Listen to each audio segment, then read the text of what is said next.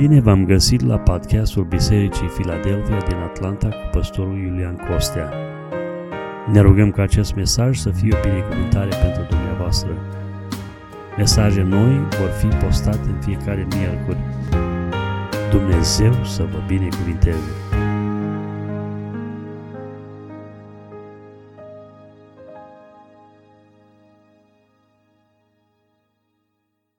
Iubiți frați și surori, în seara aceasta, în cadrul seriei de mesaje Se Poate, Domnul mi-a pus pe inimă să aduc înaintea dumneavoastră un alt personaj, și anume omul lui Dumnezeu David. Și am să citesc câteva versete din 1 Samuel, capitolul 16, de la versetul 11. Puteți să rămâneți așezați. Apoi Samuel a zis lui Isai, aceștia sunt toți fiii tăi? Și el a răspuns, a mai rămas cel mai tânăr, dar paște oile. Atunci Samuel a zis lui Isai, trimite, trimite să-l aducă, fiindcă nu vom ședea la masă până nu va veni aici. Isai a trimis să-l aducă și el era cu păr bălai, cu ochii frumoși și față frumoasă. Domnul a zis lui Samuel, scoală-te și ungel că el este. Samuel a luat cornul cu un de lemn și l-a uns în mijlocul fraților lui. Duhul Domnului a venit peste David începând din ziua aceea și în uh, cele următoare, Samuel s-a sculat și s-a dus la Rama. Amin. Um, una din cele mai mari provocări ale vieții um, este să rămânem credincioși lui Dumnezeu atunci când suntem nedreptățiți sau ni se face o nedreptate. Uh, personajul David uh, uh, în Scriptură este un om prin care Dumnezeu vrea să ne învețe că se poate să rămâi uh, focalizat pe împlinirea planului lui Dumnezeu și a chemării pe care ți-a făcut-o Dumnezeu, chiar și atunci când ți se face uh, mare nedreptate. Uh, noi suntem obișnuiți cu, uh, uh, cu Scriptura și cu uh, uh, ceea ce vorbește Scriptura despre David. Uh, ne aducem aminte, începând cu pasajul pe care l-am citit, de momentele de glorie pe care acest om le-a avut. A avut uh, momente înălțătoare. Imaginați-vă că de la punctul acesta înainte, uh, tânărul acesta începe să vadă însoțirea lui Dumnezeu într-un mod deosebit.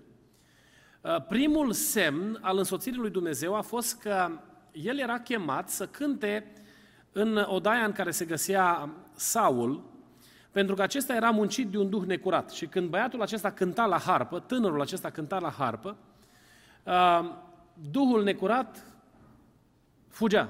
Și omul acesta, peste omul acesta care era muncit de un duh necurat, venea pacea lui Dumnezeu.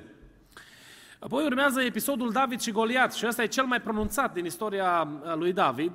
Toți, când vorbim de David, ne gândim, domnule, la Goliat și ne imaginăm uh, uh, diferența de proporție, cum a fost zugrăvit până acum în, în imaginea noastră, mai ales de la școala duminicală, un copilaș așa mic, care de-abia stârâie bagajele după el, cu o praștie, trage așa în sus și lovește pe uh, Goliat și Goliat cade și uh, scenariul ăla pe care toți îl cunoaștem. Uh, eu am o altă părere aici, uh, fratele Gabi este expert în Vechiul Testament, uh, nu știu cum vede dumnealui treaba asta, însă bazat pe câteva argumente, eu cred că David nu a fost mic deloc. Uh, Biblia ne spune că Saul a fost cu un cap mai înalt decât toți din Israel. Era peste toți. Și David, când a mers la luptă, i-a dat hainele lui. Uh, Saul i-a dat hainele lui, să meargă cu ele. Au zis, ia domne astea de luptă. Noi ne imaginăm că atunci când Saul spune că, uh, când David spune că nu-i, nu-s bune hainele, ne imaginăm că erau mari și că nu-i se potriveau. Nu și-o pierdut mințile Saul chiar așa de rău să fi dat un costum de mărimea 40 unui copil care trebuia să care costumul pe el. Dacă nu i s-ar fi potrivit, nici măcar nu i le-ar fi recomandat. I-ar fi recomandat, puneți pe el o haină potrivită cu statura lui, să se poată lupta. Un alt element, când el fugea în fuga lui, uh, preotul care îi dă de mâncare îi spune uh, încotro te îndrepți și el cere o armă și spune n-am, n-am nicio armă aici decât ce? Sabia lui Goliat. Și zice David, uh, aduceți-o încoace, o ia în mână și după ce ia în mână, ce zice? Nu e alta ca ea, nu? Păi nu vă imaginați că David s-a dus la luptă așa, cărând sabia, trebuia să o poată mânui ca să lupte cu ea, nu? Asta este o paranteză a mea. Biblia nu ne, și nu cred că nici nu ne ajută, nici nu ne încurcă să știm ce size a avut David. Este important că omul ăsta a început să vadă biruințele lui Dumnezeu în viața lui. S-a dus în fața lui Saul, fără experiență militară, dar sublinierea pe care o face Scriptura este esențială în ceea ce privește strategia de luptă, pentru că el a mers în numele Domnului. Și asta aici a făcut diferența. Pentru că lupta sau biruința în luptă era garantată de însoțirea lui Dumnezeu. Nu era garantată nici de abilitatea militară, nici de puterea lui sau uh, abilitățile lui fizice, nici măcar de dibăcia sau istețimea lui, ci succesul, Israel trebuia să învețe, era garantat de însoțirea lui Dumnezeu. Și și noi cred că ar fi bine să învățăm că în viață nu putem reuși decât atunci când suntem de partea lui Dumnezeu și atunci când Dumnezeu luptă pentru noi. Noi, cei care suntem veniți din uh, România, emigranți în țara asta, uh, am ajuns cei mai mulți dintre noi să fim așezați, realizați cu business-uri, cu tot felul de, de afaceri, cu o situație materială bună. Nu cred că este cineva astăzi la Filadelfia care n-a mâncat la prânz, numai dacă a stat în post. Dar nu cred că este cineva care să, fim, să nu fi mâncat pentru că nu a avut de mâncare. Cel puțin n-am eu cunoștință și ar fi foarte trist pentru mine să fie cineva la Filadelfia și să n-am cunoștință de asta. N-am auzit să fie cineva care să nu, ară, să nu aibă de mâncare. Ne-a portat Dumnezeu de grijă și am văzut brațul atotputernic al lui Dumnezeu. Mulți dintre dumneavoastră care aveți business-uri, intrați în competiție cu firme așezate de, din generații și vă face Dumnezeu trecere. Și vedeți că Dumnezeu vă dă prosperitate și binecuvântare, pentru că sunteți însoțiți de Dumnezeu. Dumnezeu să fie lăudat pentru lucrul acesta. Apoi urmează o serie de victorii. Când Saul vede această mare biruință pe care a dat-o Dumnezeu lui Israel prin David, îl ia la curtea împărătească și spune, Domnule, ești o persoană potrivită să administrezi uh, resursele militare ale Israelului și Dumnezeu îi dă victorie după victorie.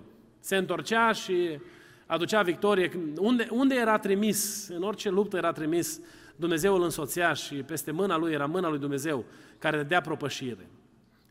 Însă situația se schimbă dintr-o dată dramatic.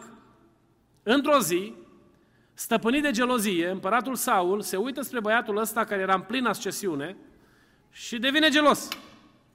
Și în gelozia lui, pentru că strigau oamenii când s-au întors de la război, că îi comparau pe cei doi de acum. Că Saul a bătut atât și ăsta a bătut atât. Uh, și datorită acestei situații, uh, vine un duc de gelozie peste omul acesta și acolo începe privegia lui David. David uh, ajunge, chiar vorbeam cu fratele Gabi înainte pe bancă, pentru că este un mare debate în ceea ce privește uh, perioada cât a fost David fugar, dar uh, cel puțin 20 de ani omul ăsta a fugit. Cel puțin 20 de ani. Da, uh, împăratul Saul, uh, spune Scriptura că a împărățit 40 de ani. După 2 ani de zile el a fost repădat. Calculele trebuie puse împreună pentru că sunt anumite uh, neconcordanțe în ceea ce privesc anii. Nu sunt ele la Dumnezeu, sunt la noi și la, me- la maniera în, care le înțele- în maniera în care le înțelegem noi. Dar toată perioada aceasta, cât a fost fugar, omul acesta ne arată cum trebuie să trăiești înaintea lui Dumnezeu, chiar dacă ți se face o nedreptate teribilă. El a fost nedreptățit pentru că el nu făcuse nimic rău. Uitați-vă la, la decursul activității acestui bărbat. El n-a strigat, oameni buni, eu am bătut zecile de mii și Saul numai o mie, ar trebui să vă orientați cum trebuie. N-a fost el care a făcut treaba asta. Au fost alții care nu și-au văzut de treabă și care au atâțat această, această gelozie în inima lui Saul. Omul ăsta n-avea nicio vină înaintea lui Dumnezeu și nici înaintea oamenilor. Mai mult decât atât, în timp ce el cânta, când de obicei în uh, sunetul de harpă duhurile erau puse pe fugă, uh, spune Scriptura că Saul ia sulița și încearcă să-l omoare. Apoi Mical îl scapă și dacă urmăriți relatarea Scripturii, uh, în noaptea aceea Saul trimite oameni să-l urmărească, să-l prindă și urmează o perioadă lungă în care omul acesta fuge. Este interesant că în fuga lui n-a fugit singur. A fost însoțit de o seamă bună de luptători. Când au ajuns ei la Nabal, de pildă, uh, omul acela bogat care era la tunsul oilor și care își avea bogăția în Carmel. Uh, când a ajuns la Nabal, reacția acestui om care s-a mâniat pe David sau era oarecum mânios uh, și uh, oarecum vrea să, să cauzeze uh, o mare tragedie în viața lui David, după ce transmite mesajul pe care l-are de transmis, David le spune tuturor să se pregătească să se încingă de luptă, nu?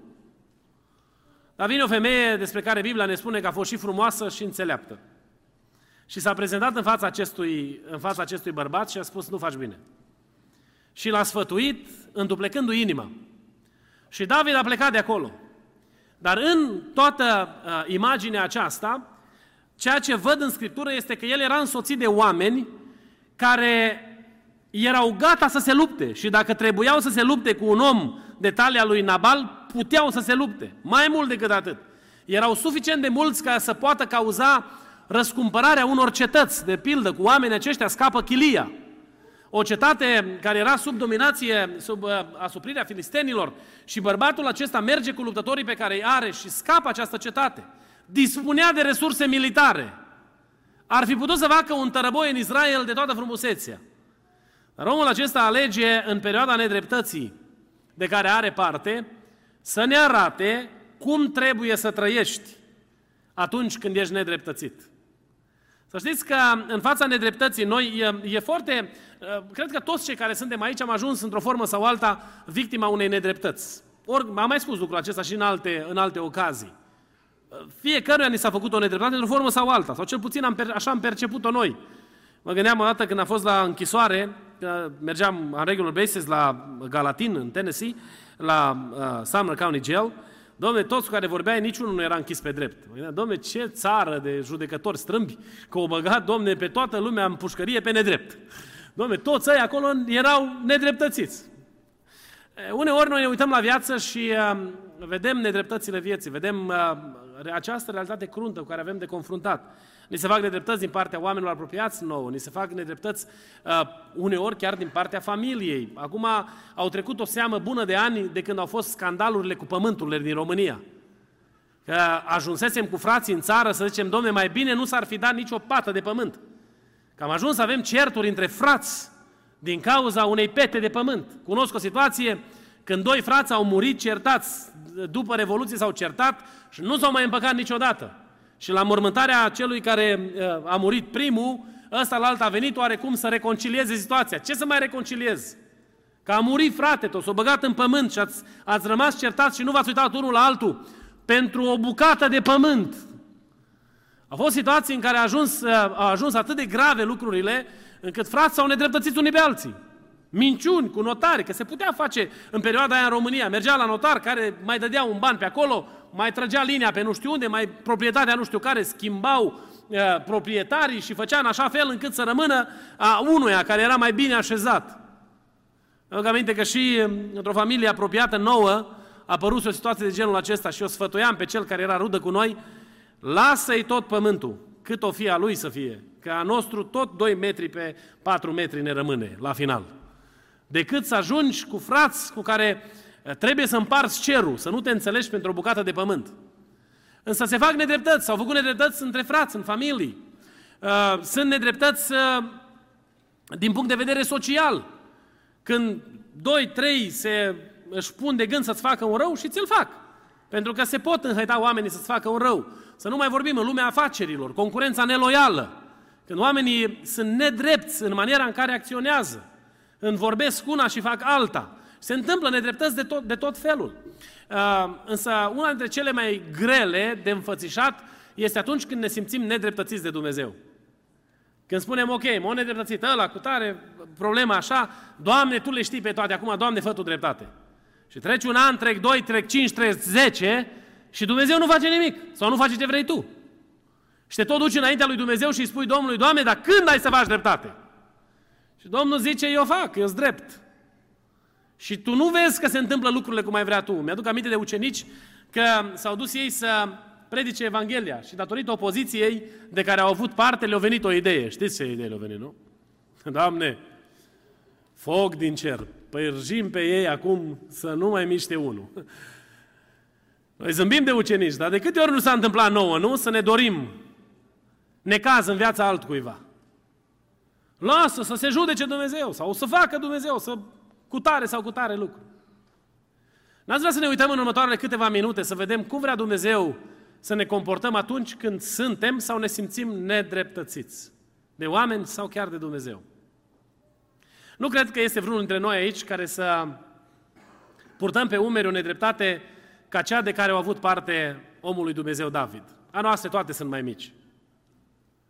Însă, indiferent care ar fi nedreptatea, echivalentul durerii este egal în inima noastră.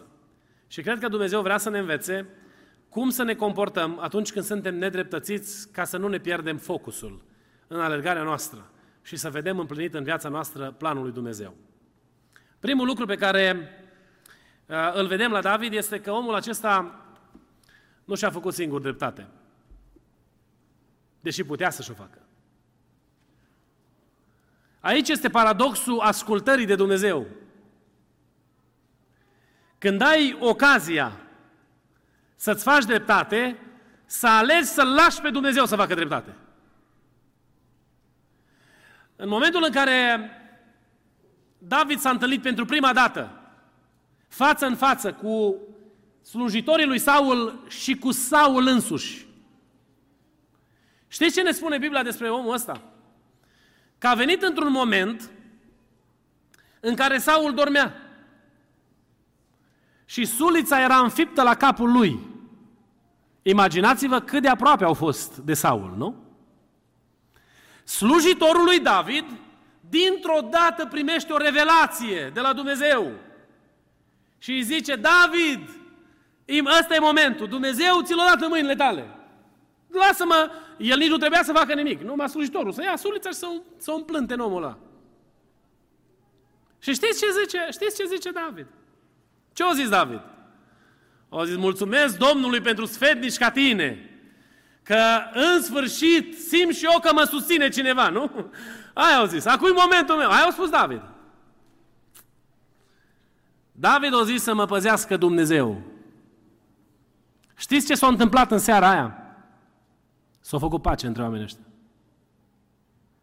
Chiar dacă pacea a fost mai superficială și neîncrederea o continuat să domine, citiți în, în, în, în 2 Samuel și o să vedeți, uh, uh, în, în 1 Samuel mai spre final, și o să vedeți cum se gata relatarea aceea. Că David de departe vorbește cu Saul și începe să-i spună lui Saul, tu faci lucrul ăsta, vine de la tine, ți-o zis Dumnezeu să mă fugărești sau ceea ce faci, faci mâna de oameni. Și Saul îi spune, îmi dau seama că am greșit. Și citiți pocăința lui Saul acolo. Și se împacă acești doi oameni. Pentru că atunci când nu cauți tu să-ți faci dreptate, Dumnezeu o face și o face bine. Dacă vrei să poți să rămâi focalizat pe împlinirea chemării pe care ți-a încredințat-o Dumnezeu, nu încerca să-ți faci singur dreptate. O, oh, de câte ori nu spunem, și eu nu, vă, nu zic de dumneavoastră, zic de mine. Atunci când văd o nedreptate, ai, gata, știu ce am de făcut. Slăvit să fie Domnul pentru Duhul Sfânt, care ne mai șoptește și ne mai vorbește și ne mai îndeamnă cum să ne comportăm. Pentru că în îndurarea Lui Dumnezeu ne spune ce avem de făcut dacă noi vrem să ascultăm de El, binecuvântat să fie numele Lui. Să nu uiți că Dumnezeu întotdeauna va apăra cauza ta dacă ești un om cu teamă de Dumnezeu și stai în nevinovăție înaintea Lui. Dacă mâinile tale sunt curate înaintea lui Dumnezeu atunci când ți se face o nedreptate, Dumnezeu va întoarce lucrurile în favoarea ta. Și eu nu spun lucrul acesta în mod ușor sau ca un cec înalt pentru orice grozăvie. Dar oamenii care caută fața lui Dumnezeu și care se apropie de Dumnezeu cu sfințenie, vor fi binecuvântați de Dumnezeu. Chiar dacă avem de suferit în lumea aceasta, într-o formă sau alta. Va veni ziua când vom auzi trâmbița lui Dumnezeu. Și o tare mult îmi doresc, cu toate nedreptățile din lumea asta, să aud sunetul ăla deslușit, să-l aud clar. Și atunci când va striga Dumnezeu din cer chemându-și poporul răscumpărat, să văd și eu hainele de pe mine, transformându-se la clipeala ochilor și să mă văd și eu în urma Domnului Isus Hristos, intrând pe porți în noul Ierusalim. Asta este în focusul și în atenția noastră. Atunci când diavolul începe să pună presiune să ne uităm aici și acum, să știți că suntem în pericol. Când vine diavolul și spune reputația ta, demnitatea ta, trebuie să demonstrezi ceva, oprește-te. Pentru că nu ai ce demonstra. Lasă-L pe Dumnezeu să demonstreze ce are de demonstrat. Dumnezeu întotdeauna va apăra pe ai săi, binecuvântat să fie numele Domnului. Spunea mie cineva odată că cum te lovesc eu, nu te lovi nimeni niciodată. Și am zis, dacă asta îngăduie Dumnezeu, trebuie să o iau. Poate trebuie să o duc în spate. Numai dacă altul e planul lui Dumnezeu, trebuie să ai mare grijă. Că s-ar putea atunci când încerci să lovești, lovitura aia să se ridice împotriva ta și împotriva casei tale. Și Dumnezeu a făcut ca acea lovitură, care n-a fost ușoară, să se transforme într-o binecuvântare pentru sufletul meu. Și mulțumesc Domnului până în zi de azi că am văzut îndurarea lui Dumnezeu, slăvit să fie numele Domnului. Nu căuta să-ți faci singur dreptate. Ai o problemă de servici?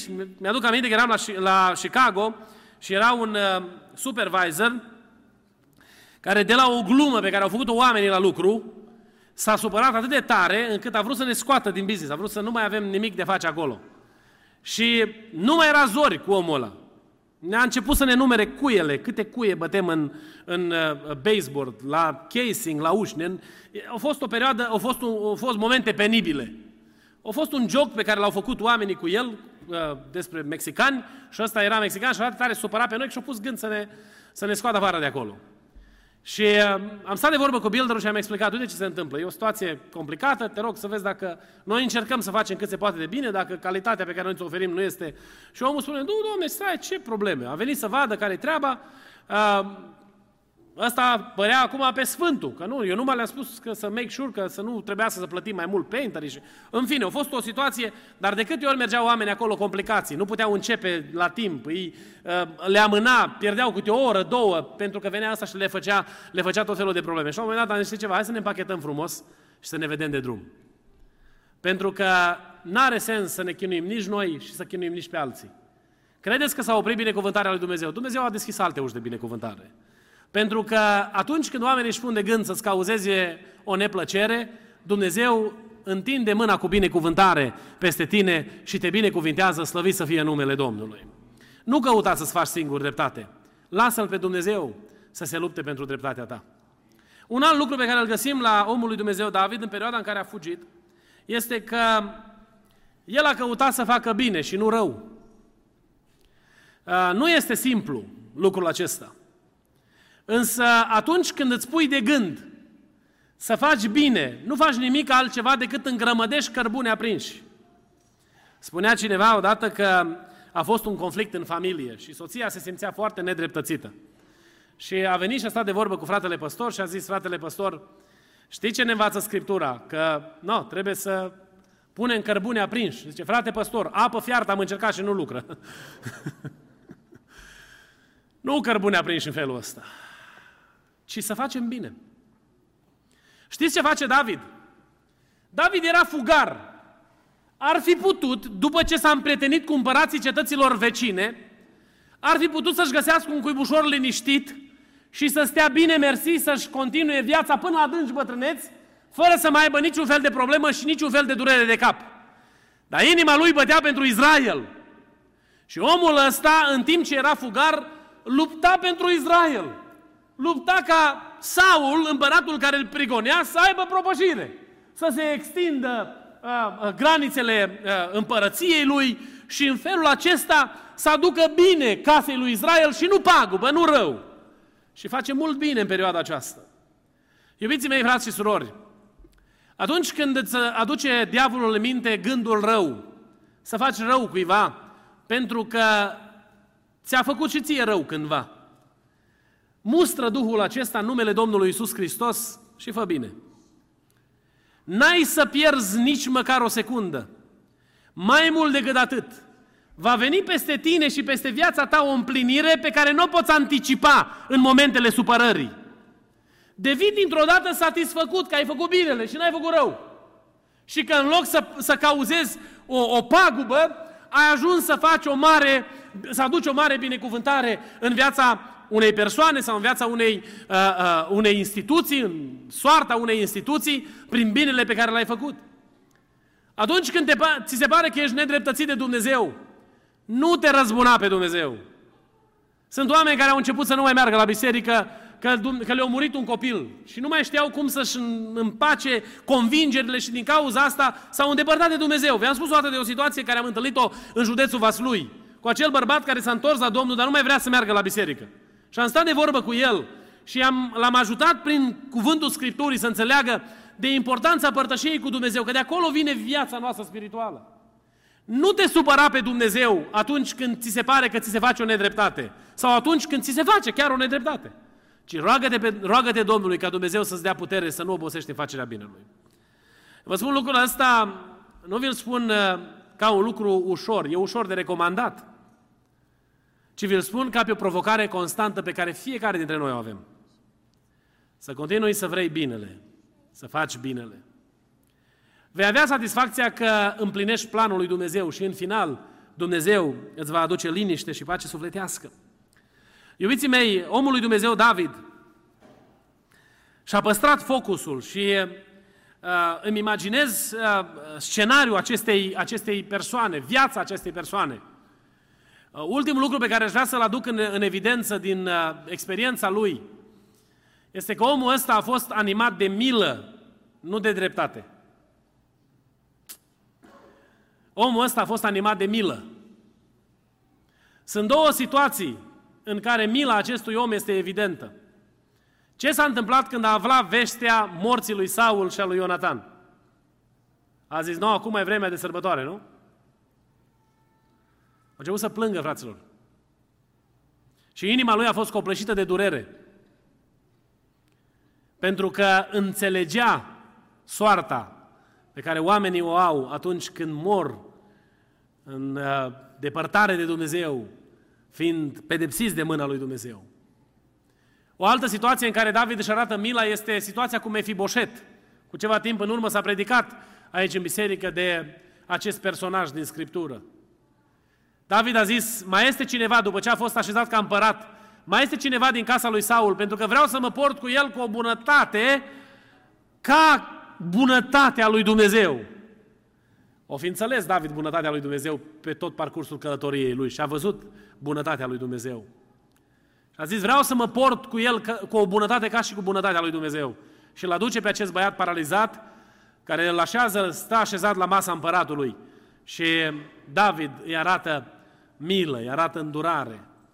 De obicei, practica vremii în perioada aceea era ca tot ceea ce mișcă să moară din neamul celui care a fost înaintea ta.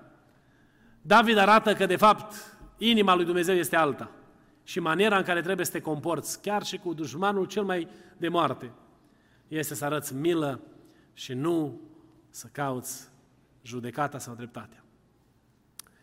Omul care umblă în ascultare de Dumnezeu este copleșit întotdeauna de milă.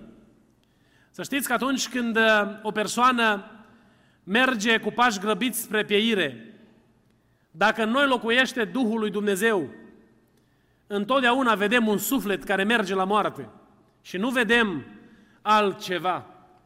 Vedem că acolo este vorba, de fapt, de o pierdere pentru eternitate și pentru că noi bate inima lui Dumnezeu și peste noi se așează și se odinește Duhul lui Dumnezeu. În inima noastră apare preocuparea schimbării destinului și vrem cu toată inima îndreptarea și rezolvarea situației pentru că vedem pașii cu care se îndreaptă spre moarte. Nu știu dacă ați auzit de... Uh, recent vorbeam cu cineva despre o situație uh, în care o femeie era în cărucior cu rotile și un copil trecea strada, un copilaș trecea strada. Și când l-a văzut că copilul este în pericol de accident, din dorința de a salva viața copilului, s-a ridicat din căruciorul cu rotile, l-a prins pe copil, fără să-și dea seama ce se întâmplă. Și apoi a fost așezată din nou în căruciorul cu rotile pentru tot restul vieții cât a mai trăit. N-a fost o vindecare, ci a fost doar un impuls provocat de compasiune, de milă, de dorința aceasta de a vedea o viață recuperată. Iubiții mei, frați și surori, avem parte în Biserica Domnului de tot felul de experiențe. Unul din lucrurile care ar trebui să ne frământe foarte mult este să-i vedem pe cei care se îndreaptă spre pieire, să-i vedem întorși cu inima către Dumnezeu. Dacă cineva îți cauzează o nedreptate într-o formă sau alta, și e din lumea aceasta, este dintre noi, frate sau soră sau cineva din neam, începe să te rogi lui Dumnezeu pentru persoana aceea. Nu știu dacă v-am mai spus eu întâmplarea aceasta, mai spus-o și cu alte ocazii. Când am fost botezat cu Duhul Sfânt, um, a fost o anumită situație cu unul din lucrătorii din biserică. Și uh, mi s-a părut mie că datorită animozităților care au fost între el și tata, încerca să mă penalizeze pe mine, copilul, datorită ce s-a întâmplat între ei în trecut. Și uh, eram foarte supărat. Și am început să dezvolt tot felul de sentimente nepotrivite uh, față de omul acesta. În seara în care am fost botezat cu Duhul Sfânt, știți ce m-a provocat Duhul Sfânt să mă rog? Să încep să mă rog pentru binecuvântarea acestui om. Să încep să îi cer lui Dumnezeu ca Dumnezeu să-l binecuvinteze pe el, casa lui, copiii lui.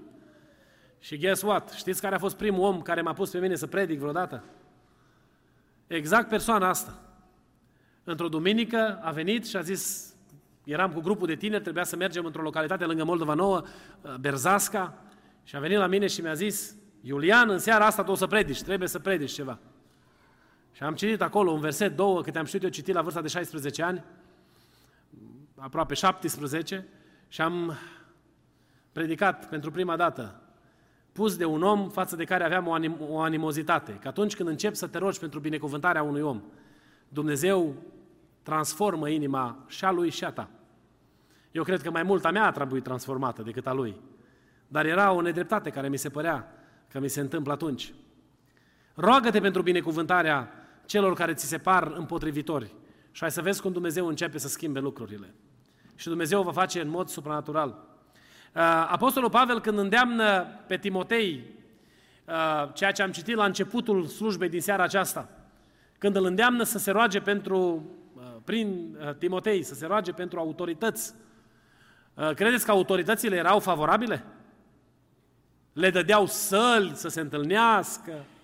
În toate cetățile unde umblau, când intrau, îi numeau cetățeni de onoare. Le dădeau tot felul de insigne, cel mai bun comunicator. Îi chemau în spațiile, uh, uh, de a, spațiile rezervate pentru administrația publică să spună rugăciuni pentru oraș. Așa se întâmpla, nu? Îi urmăreau încercau să-i omoare pe unii dintre ei, i-au dat la moarte. Vine Pavel și spune, voi vă rugați. Iubiții mei, frați și surori, Dumnezeu ne cheamă într-o perioadă ca și aceasta să învățăm că dacă vrem să stăm drept, să stăm în picioare, haina pe care trebuie să o, îndreptăm, să o, să o îmbrăcăm este haina milei. Haina dreptății și a judecății trebuie să o porte altcineva.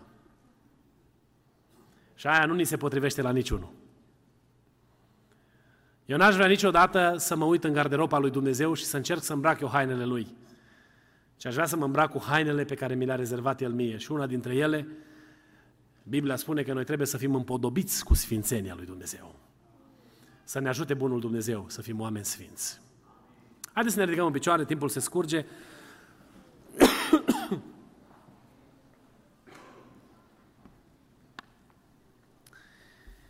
Indiferent care ar fi uh, situația în care ne găsim, Dumnezeu vrea de la noi să fim oameni care împlinesc chemarea lui Dumnezeu de a trăi o viață sfântă.